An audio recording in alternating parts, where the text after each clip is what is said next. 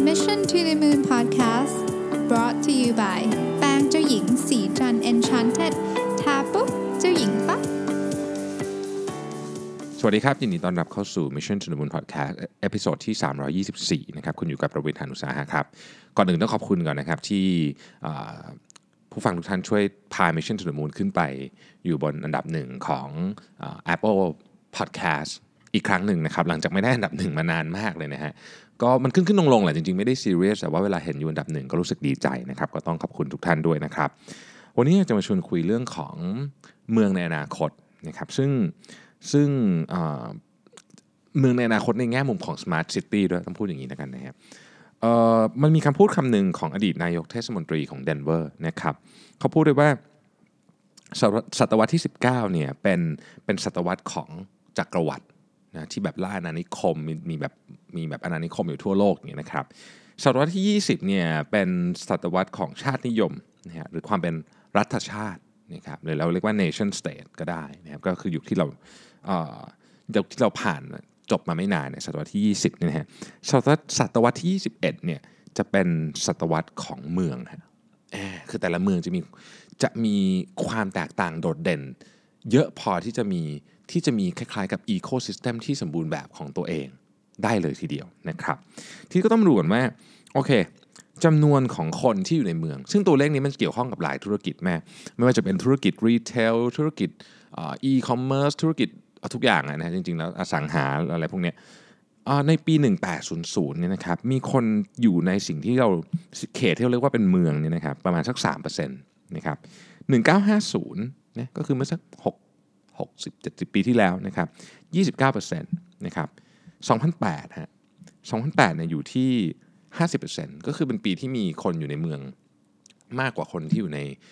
สิ่งเขตที่เรียกว่าไม่ไม่เรียกว่าเมืองแล้วเนี่ยนะครับ ในปี 2040เนี่ยเขาคาดกันว่าตัวเลขนี้จะสูงถึง 65%นะครับ ในทุกๆสัปดาห์นะฮะ มีประชากรโลก 1.3 ล้านคนย้ายเข้ามาสู่เขตเมืองนะครับ เรามี megacity megacity เนี่ย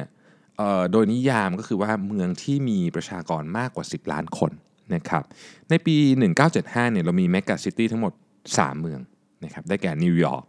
โตเกียวเม็กซิโกซิตี้นะครับปัจจุบันนี้เรามี megacity ทั้งหมด 21 เมืองนะครับในปี 2025เนี่ยนะครับคาดการณ์ว่าจะมี megacity เนี่ย29 เมือง ซึ่งเยอะมากนะครับ megacity ก็คืออย่างที่บอกเมืองที่มีคนเกิน 10 ล้านคนนะครับเมืองที่ใหญ่ที่สุดที่เขาคาดการณ์กันไว้นั่นนะครับ คือโตเกียวนะฮะโตเกียวจะมีคน 36 ล้านคนเนะฮะเยอะใหญ่มากเลยนะ36 ล้านคนนี่ใหญ่กว่าประเทศประเทศส่วนใหญ่ คือถ้าเกิดคิดเป็นประเทศเนี่ยจะอยู่ในท็อป 50 อะไรอย่างนี้เลยเนี่ยนะครับเเมืองจีนนะครับเมืองจีนอย่างเดียวเนี่ยนะฮะในปี 2025เนี่ยจะมี ตัวเลขนะครับ 221 เมืองที่มีประชากรในแต่ละเมืองมากกว่า 1 ล้านคน ทวนใหม่นะฮะ 2025 เนี่ย ประเทศจีนจะมีเมือง 221 เมือง นึกภาพตาม 221 เมืองที่มีคนมากกว่า 1 ล้านคนนะครับ คนมากกว่าหนึ่งล้านคนนี่เราเรียกว่าเป็น เป็นเมืองขนาดใหญ่ได้แล้วนะครับเ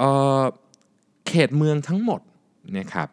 จะเอ่อ generate ประมาณสัก 60%ของ global GDP แต่ถ้าเป็นในประเทศที่พัฒนาแล้วเนี่ย 80%ของ global GDP เนี่ยมาจากเขตเมืองทั้งสิ้นนะครับเเมืองเนี่ยใช้พลังงานประมาณตัวเลขใกล้เคียงกัน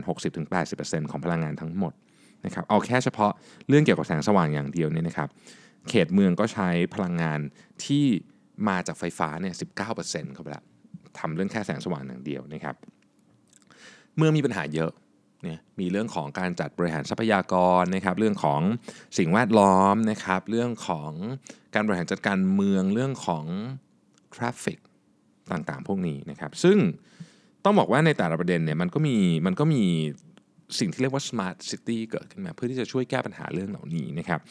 เอาทีละเรื่องเลยนะครับเรื่องสิ่งแวดล้อมเนี่ยสิ่งแวดล้อมปัจจุบันนี้เนี่ยในเมืองจำนวนมากเนี่ยนะครับเริ่มมีเซนเซอร์นะครับเพื่อเตือน ประชาชนนะครับหรือบางทีก็เตือนภาครัฐ ว่าเฮ้ยบริเวณนี้มันควรจะต้องไปจัดการอะไรสักอย่าง เช่นเฮ้ยน้ำมันเริ่มสูงเลยน้ำท่วมนะฮะประชาชนที่อยู่ใกล้เขตแม่น้ำนะครับก็สามารถรับ SMS เตือนได้แบบนี้เป็นต้นนะครับ อันนี้เป็นแบบเบสิกนี่ใช้แล้วนะครับ หรือว่าอย่าง Safety นะฮะ Safety เนี่ยมมันก็จะมีอย่างอย่างในอย่างในญี่ปุ่นนะก็จะมีแอปพลิเคชันที่ดูระดับกัมมันตรังสีได้ อะไรเงี้ยนะฮะเป็นต้นนะครับ transportation นะฮะ transportation เนี่ยมันมีแอปพลิเคชันที่มาช่วยในหลากหลายประเด็น อาทิเอิ่มบอกได้ว่าตอนนี้มีที่จอดรถในแต่ละโซนของในเขตเมืองเนี่ยเท่าไหร่นะครับ เพื่อที่คนที่เข้าไปก็จะได้รู้ด้วยแล้วตัวของ เจ้าหน้าที่เมืองเองครับที่ดูแลเมืองเองก็จะได้เจ้าหน้าที่ของรัฐนะก็จะได้รู้ด้วยว่าจะจัดการบริหารทรัพยากรอย่างไรนะครับรวมไปถึงระบบบริหารจัดการเรื่องของไฟไฟไฟไฟส่องสว่าง ไฟเขียวไฟแดง อะไรพวกนี้คือมันเกี่ยวข้องกันหมดว่าเอ๊ะตรงนี้เนี่ยมันมีรถเยอะมันยังไงมันควรจะต้องเพิ่มอะไรไหมเพิ่มเรื่องของ traffic control อะไรอย่างนี้หรือเปล่านะครับ ในส่วนของ utility ใน utility มันมี case study ที่น่าสนใจมากขึ้นในมาลตานะครับ IBM เนี่ยเขาร่วมกับรัฐบาลของมาลตาเนี่ยนะฮะก็เอาทั้งระบบน้ำและระบบไฟนะฮะมาผ่านระบบเซนเซอร์ของ IBM นะครับซึ่งมีมีเขาเรียกว่า monitoring grid อะ250,000ชุดนะครับดูค่าต่างๆ real time เลยว่า โอเค เฮ้ย ลูกค้าคนนี้นะครับ ใช้พลังงานช่วงนี้เยอะ เราควรจะต้องสับน้ำไปตรงนี้ตรงนี้อะไรเงี้ยเพื่อให้มันเกิดประสิทธิภาพสูงสุด และในขณะเดียวกันคนที่ใช้พลังงานน้อยลงคือประหยัดพลังงานมากขึ้นเนี่ยเขาก็มีเหมือนกับ reward ให้ด้วยนะครับ building นะฮะ building solution เยอะมาก แต่อันหนึงที่เราได้ยินบ่อยคือ Nest นะ Nest เนี่ยควบคุมอุณหภูมินะครับผ่านระบบมือถือพวกนี้นะฮะซึ่งเราสามารถที่จะตั้งอุณหภูมิให้เหมาะสม แล้วก็เมื่อเราไปถึงบ้านเนี่ยมันก็จะเป็นอุณหภูมิที่เราจะเอาเลยอะไรแบบนี้เป็นต้นนะครับหรือว่าสั่งเปิดปิดนู่นนี่แต่ว่า Nest เนี่ยจริงๆ มีแอปพลิเคชันมากมายมากกว่านี้เยอะวันหนึ่งวันไหนที่มีโอกาสจะมาคุยเรื่อง Nest ให้ฟังเป็นเป็นเคสที่สนุกมากนะครับทีนี้ประเด็นหนึ่งที่น่าสนใจเกี่ยวกับเรื่องของออการเพิ่มขึ้นของประชากรในเมืองนะครับก็คือเรื่องของสลัมครับอืมนะครับสลัมเนี่ยปัจจุบันนี้เนี่ยนะครับ เขาคาดการณ์กันไว้คือตัวเลขนี่มันก็ไม่ได้เป๊ะ แต่เขาคาดการณ์กันไว้ว่ามีคนประมาณ 1,000 ล้านคน อาศัยอยู่ในเขตที่เรียกว่าสลัมสลัมเนี่ยถ้าเกิดเอาตามคำนิยามของสหประชาชาตินะครับ มันจะมี 5 ข้อด้วยกันนะฮะขอให้มี 1 หรือมากกว่านะฮะข้อเหล่านี้เนี่ยก็ถือว่าเป็นสลัมได้แล้วนะครับอ่อไม่สามารถที่จะเข้าถึงแหล่งน้ำได้นะฮะ อันที่ 2 ไม่สามารถเข้าถึงสาธารณสุขได้นะครับสามเนี่ยนะครับมีมีปัญหาเรื่องความปลอดภัยในชีวิตและทรัพย์สินอยู่อย่างต่อเนื่องนะครับ อันที่4เนี่ย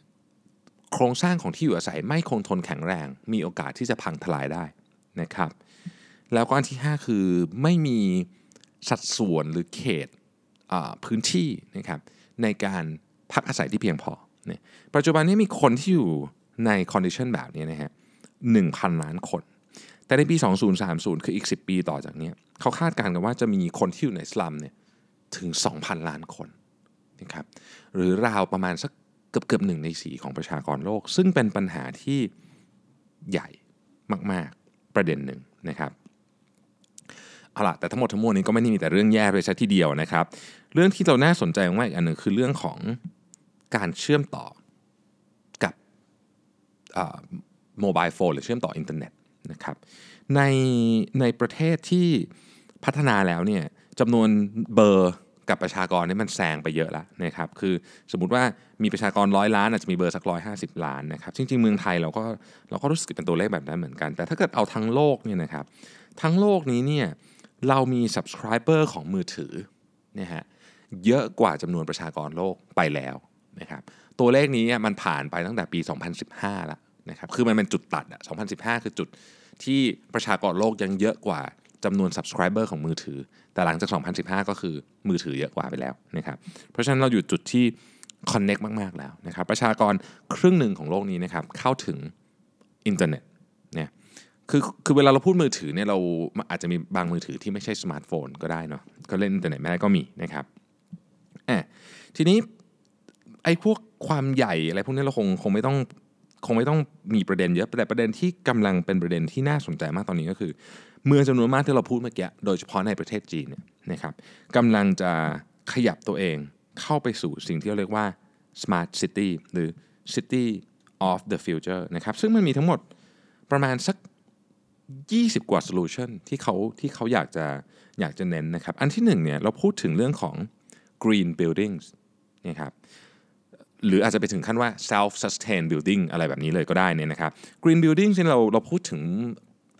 อาคารในอนาคตว่ามันจะต้องมีพื้นที่สีเขียวจำนวนมากนะครับ อาจจะเป็นตึกที่ที่มีกำแพงต้นไม้นะฮะ rooftop ต้องมีต้นไม้อะไรแบบนี้นะฮะเพื่อที่จะทำไงก็ได้ให้ตึกนี้ปล่อยค่าคาร์บอนออกมาน้อยที่สุดนะครับอันที่สองเนี่ยคือ automation บน building management นะครับเช่น ระบบความร้อนความเย็นการใช้พลังงานนะครับระบบการถ่ายเทอากาศ พวกนี้จะถูกควบคุมโดย AI เลือกสิ่งที่ optimum ที่สุดโดยจุดประสงค์หลัก คือการรักษาทรัพยากรให้ได้มากที่สุด ใช้พลังงานให้ได้น้อยที่สุด อุณหภูมิเหมาะสมที่สุดตรงไหนที่ไม่มีคนอยู่ก็ต้องไม่ต้องไปทำให้มันเย็น ไม่ต้องไปทำให้มันร้อนนะครับปล่อยมันไปอย่างนั้นนะฮะตรงนี้สามารถลด อุณหภูมิได้ไม่ไม่ต้องไม่ต้องอัดแอร์เข้าไปแต่ใช้วิธีการระบายอากาศออกมาแทนอะไรแบบนี้เป็นต้น พวกนี้จะถูกคำนวณทั้งหมดเลยนะครับ automation building management นะครับอันที่ 3 คือ perimeter access control อันนี้เป็นเรื่องของ security อีกหน่อยเนี่ยเราจะรู้หมดเลยว่าห้องเรามีใครเดินเข้ามานะครับปุ๊บมีคนเปิดประตูห้องเราปุ๊บมัน alert มาที่มือถือนะครับพวกนี้เป็นต้นนะอย่างปัจจุบันนี้มันมีแล้วนะครับที่ เป็นเซนเซอร์นะครับให้คนมาเปิดเรามีโค้ดให้คนมาส่งของที่บ้านเนี่ยกดเข้ามาปุ๊บเขาเปิดประตูเข้ามาเขาวางของเขาเดินออกไป มันจะรู้ว่าคนออกไปแล้วด้วยว่าแบบโอเค คนมาส่งของนะเขาเปิดประตูเข้ามาตามโค้ดที่คุณให้แล้วเขาก็ออกไปแล้ว แบบนี้มันจะบอกเราได้นะครับ อันที่4 uh, rooftop wind turbines นะครับตอนนี้เนี่ยตึกสูงๆเนี่ยนะฮะ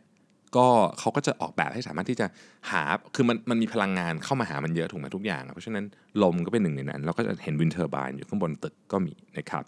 อันที่ 5 คือ air pollution control นี่ฮะระบบการจัดการเรื่องของการปล่อยก๊าซอย่างเช่นคาร์บอนไดออกไซด์ของโรงงานอุตสาหกรรมเนี่ยจะผ่านกระบวนการที่เป็น smart sensor ทั้งหมด เจ้าตัวเองเฉพาะเจ้าของโรงงานก็จะไม่ใช่คนเดียวที่รู้แล้วนะครับ แต่ว่าข้อมูลพวกนี้จะต้องถูกส่งไปยังผู้รับผิดชอบแบบกึ่งกึ่งจะ real-time เลยก็ว่าได้นะครับ อะไรที่มันเยอะกว่านี้ที่ไม่ใช่แค่ไปวางโซล่าไว้บนหลังคาอย่างเดียวนะครับ อันที่ 7 คือ smart grid ครับ smart grid ก็คือว่ามันจะมอนิเตอร์พลังวิการใช้พลังงานใช่ไหมแล้วสมมติว่าเราอาจจะสมมติว่าตึกเราอย่างเงี้ยตึกเรามีโซลาร์แผงเยอะมาก บางทีพลังงานที่ตึกเราใช้อาจจะมีเหลือนะครับแล้วก็ขายคืนเข้าไปให้กริดได้แบบนี้เป็นต้นนะครับซึ่ง Smart Grid เนี่ยมันจะมีเรื่องของบล็อกเชนเรื่องของอะไรเข้ามาเกี่ยวข้องด้วยนะครับเเรื่องที่ 8 คือ chemical leakage detection นะฮะในแม่น้ำลำคลองอะไรต่างๆ พวกนี้เนี่ยนะครับจะมีการวัดค่าของสารเคมีที่อันตรายต่อ สุขภาพของคนที่อยู่ในเมืองนะครับแล้วก็จะเตือนมายัง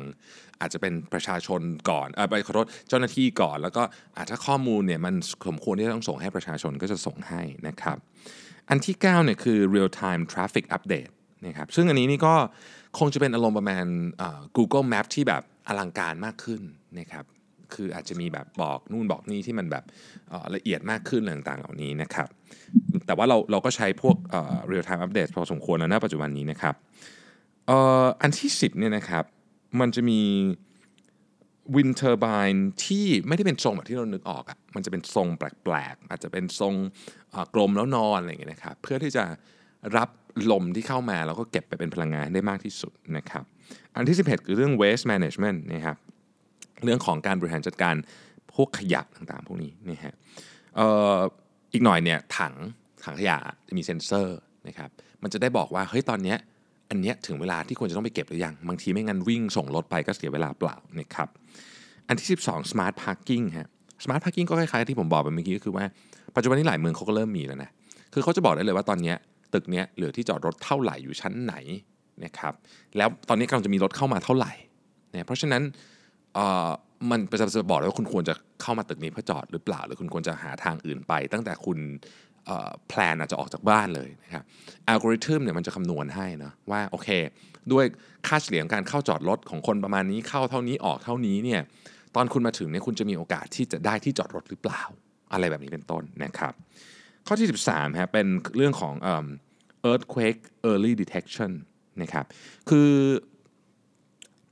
อันนี้บ้านเราอาจจะไม่ค่อยคุ้นเคยก็คือเรื่องของแผ่นดินไหวนะแต่ว่าในต่างประเทศเนี่ยเขาก็มีความพยายามที่จะทำนายฮะ ทำนายได้ก่อนนิดนึงก็ยังดีนะคือ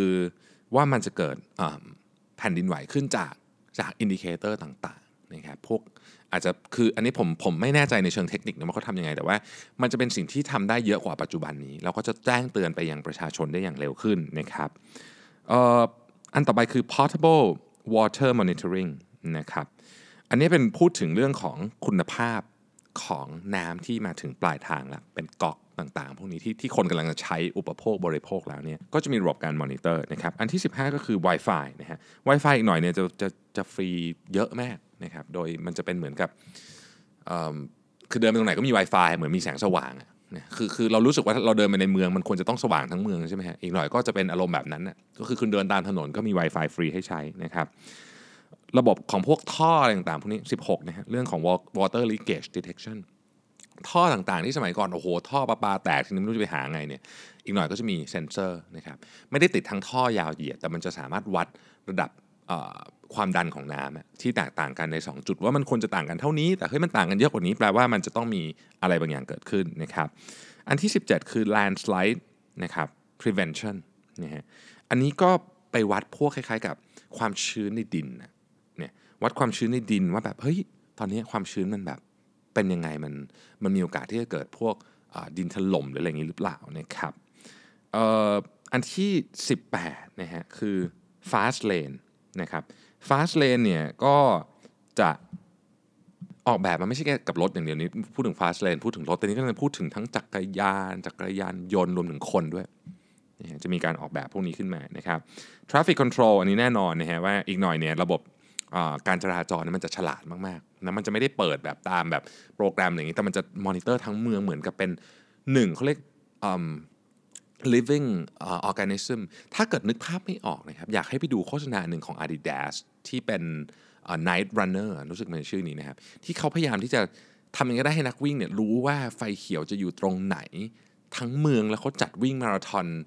โดยที่ไม่ได้ปิดถนนเลยเนี่ยนะครับ ให้นักวิ่งเนี่ยเหมือนกับ เขาจะบอกทางบลูทูธว่าให้เลี้ยวซ้ายเลี้ยวขวาตรงนี้จะมีไฟเขียวแล้วอีก10วิไฟจะเขียวตรงนี้อะไรเงี้ยเราวิ่งไปให้ทัน ระบบนั้นเนี่ยมันเกิดบริหารมันทำได้เพราะมี Big Data มาจากระบบการควบคุมการจราจรของเมืองโตเกียว ซึ่งดีมากๆนะครับซึ่งดีมากๆ ซึ่งแนวคิดนี้ก็จะถูกนำมาใช้ในเมืองอื่นด้วยนะครับ Smart Lighting นะครับไฟส่องไฟส่องสว่าง ก็จะเปลี่ยนแปลงไปตามสภาพอากาศเนี่ยเช่นแบบหมอกเยอะนะครับก็จะต้องสว่างหน่อยหรืออะไรเงี้ย หรือว่าวันนี้พระอาทิตย์ตกดินช้าก็ยังไม่ต้องเปิดนะครับจะได้ประหยัดพลังงานด้วยนะครับ เรื่องของการใช้รถยนต์ไฟฟ้าทั้งในรถยนต์ส่วนตัว และรถยนต์ที่เป็นรถยนต์สาธารณะนะครับ เรื่องของสุขภาพของตึกนะครับสุขภาพของตึกก็คือแบบว่าตึกนี้จะล้าวไหมนะครับตึกนี้จะพังหรือเปล่าอะไรพวกนี้เป็นต้นเนี่ยนะฮะก็จะมีเซ็นเซอร์ที่เอาไว้วัดนะครับเรื่องของไฟไหม้นะครับเป็น fire safety นะครับ ก็มันจะมีทั้งทั้งระบบตรวจจับและระบบดับที่ถูกออกแบบมาเป็นแบบคัสตอมไมซ์สำหรับพื้นที่นั้นๆ คือปัจจุบันนี้อย่างสปริงเกอร์หรืออะไรเงี้ยนะครับ ก็มันก็ไม่ได้ถูกคัสตอมไมซ์ขนาดนั้น เพราะว่ามันมันมันมันก็มันก็จะ customize ยากเพราะมันไม่มีข้อมูลไง แต่อีกหน่อยเนี่ยมันจะเป็น smart เอ่อ fire safety นะครับ อันนี้ก็เป็นตัวอย่างนะเพียงบางอย่างเท่านั้นของของ smart smart city นะครับมันจะกระทบใน smart city มันจะเปลี่ยนแปลง 6 ด้านโดยโดยหลักๆแล้วนะครับ อันที่ 1 คือเรื่องของตัว infrastructure เอง อันนี้เน้นไปที่ว่าจะทำยังไงให้ใช้ทรัพยากรของเมืองให้ได้อย่างมีประสิทธิภาพมากที่สุดยกตัวอย่างเช่น เมื่อกี้ที่ยกตัวอย่างไฟถนนอย่างเงี้ยคือยังไม่ถึงเวลาเปิดก็ไม่ต้องเปิดนะครับหรือควรจะสว่างมากกว่าปกติก็ต้องรู้นะครับอันที่สองจะเป็นเรื่องของตึกครับคือในเมืองมันตึกเยอะนะฮะตึกก็จะต้องถูกออกแบบมาทำยังไงก็ได้ให้มี ค่า carbon emission เนี่ยน้อยที่สุดในระดับหนึ่งแล้วก็ถ้าตึกไหนที่สามารถเอาเรื่องของเอ่อพลังงานทดแทนต่างๆ เช่น พลังงานแสงอาทิตย์ พลังงานลมอะไรพวกนี้เข้าไปได้ หรือแม้แต่ smart sensor ต่างๆ ที่จะช่วยลดการใช้พลังงาน เช่นระบายอากาศให้ดี ก็ไม่ต้องเปิดแอร์เยอะ อะไรอย่างนี้เป็นต้นเนี่ยนะครับ utility เราพูดถึง smart grid นะว่าแบบโอเคอีกหน่อยเนี่ยน้ำรั่วตรงไหนก็รู้นะครับตรงไหนเนี่ยที่แบบมีปัญหาเรื่องของน้ำไฟต่างๆ รู้หมด นะครับไม่ต้องไปนั่งคลำแบบสมัยก่อนอีกแล้วนะฮะอันที่สี่เรื่องของการจราจร การบริหารจัดการการจราจรต้องใช้คำนี้ ที่จอดรถเอ่ยนะครับ มีไหมที่จอดรถยังไง มี real time real time traffic alert นะครับถ้าตรงนี้อย่าไปมีรถเสียนะฮะข้อมูลต่างๆ เหล่านี้ถูกแจ้งเข้ามาให้กับประชาชนที่อยู่ในเมืองรู้ นะครับสามารถติดต่อกับภาครัฐมีช่องทางในการติดต่อกับประชาชนได้นะครับ เรื่องของสิ่งแวดล้อมแน่นอนเป็นสิ่งที่เราคอนเซิร์นมากที่สุดเวลามีเมืองใหญ่นะฮะเราพูดถึงเรื่องของการบริหารจัดการขยะที่มีประสิทธิภาพมากขึ้นนะครับ เรื่องของอการลดการปล่อย CO2 ของโรงงานอุตสาหกรรมของอะไรต่างๆ เหล่านี้นะครับของตึกใหญ่ๆนะครับแล้วก็การเพิ่มพื้นที่สีเขียวนะชีวิต ของคนในเมืองนะครับก็จะ connect กันมากกว่านี้อีกนะฮะ Wi-Fi มีทุกที่นะครับ 5G มาความเร็วทุกอย่างเร็วหมดนะฮะคุณสามารถที่จะมีแอปพลิเคชันใหม่ ๆ ที่คุณไม่เคยทำได้มาก่อน อีกหน่อยเราอาจจะมีการสตรีมมิ่งเป็นภาพแบบฮาโลแกรมอะไรอย่างเงี้ยมาดูเลยว่าเอ๊ะที่บ้านเราตอนนี้เนี่ยเราปิดไฟปิดแอร์หมดทุกอันหรือยังแบบฟึบขึ้นมาบนมือถือเป็นแบบรูปบ้านเราขึ้นมาอะไรเงี้ยนะฮะเป็น3มิติอะไรเงี้ย ก็เป็นไปได้ทั้งสิ้น เพราะว่าเทคโนโลยีมันมาแล้วนะครับมันรอเพียงความพร้อมเท่านั้นเองนะฮะอีกหน่อยเราจะไปไหนเราจะมีข้อมูลของที่ที่เราจะไปอย่างครบถ้วนก่อนที่เราจะไปถึงนะครับเปิดอยู่ในเครื่องมือของเราซึ่งไม่รู้จะเรียกว่ามือถือได้อีกหรือเปล่าในอนาคตอันใกล้มันอาจจะเปลี่ยนไปเรื่อยๆเนี่ยนะครับ ก็จะเป็นส่วนที่ทำให้ชีวิตของเมืองในอนาคตเนี่ยไม่เหมือนเมืองปัจจุบันนี้สำคัญที่สุดของเมืองในอนาคตเนี่ยผมคิดว่ามันมันมันคือว่าเราเนี่ยมีจิตสำนึกที่จะ เข้าสู่เมืองในยุคใหม่หรืออยัง ถ้าเมืองในยุคเก่าเรื่องมีปัญหาเนี่ยสิ่งนี้ที่ผมคิดว่าเราต้องช่วยกันนะครับก็คืออย่าปล่อยให้เรื่องที่เป็นความเคยชินที่รู้สึกว่าเอ้ยไม่เป็นไรคนทิ้งขยะลงพื้นก็ก็ปล่อยไปอะไรเงี้ยเราต้องทำให้เรื่องพวกนี้เป็นสิ่งที่น่าอับอาย แล้วคนก็จะมีจิตสำนึกต่อสาธารณะมากขึ้นเพราะทางเดียวที่เราจะพัฒนาเมืองด้วยกันได้ครับคือเราต้องมีจิตสำนึกต่อของที่เป็นของส่วนรวมร่วมกัน ขอบคุณที่ติดตาม Mission to the Moon Podcast นะครับ เราพบกันใหม่ในวันพรุ่งนี้ สวัสดีครับ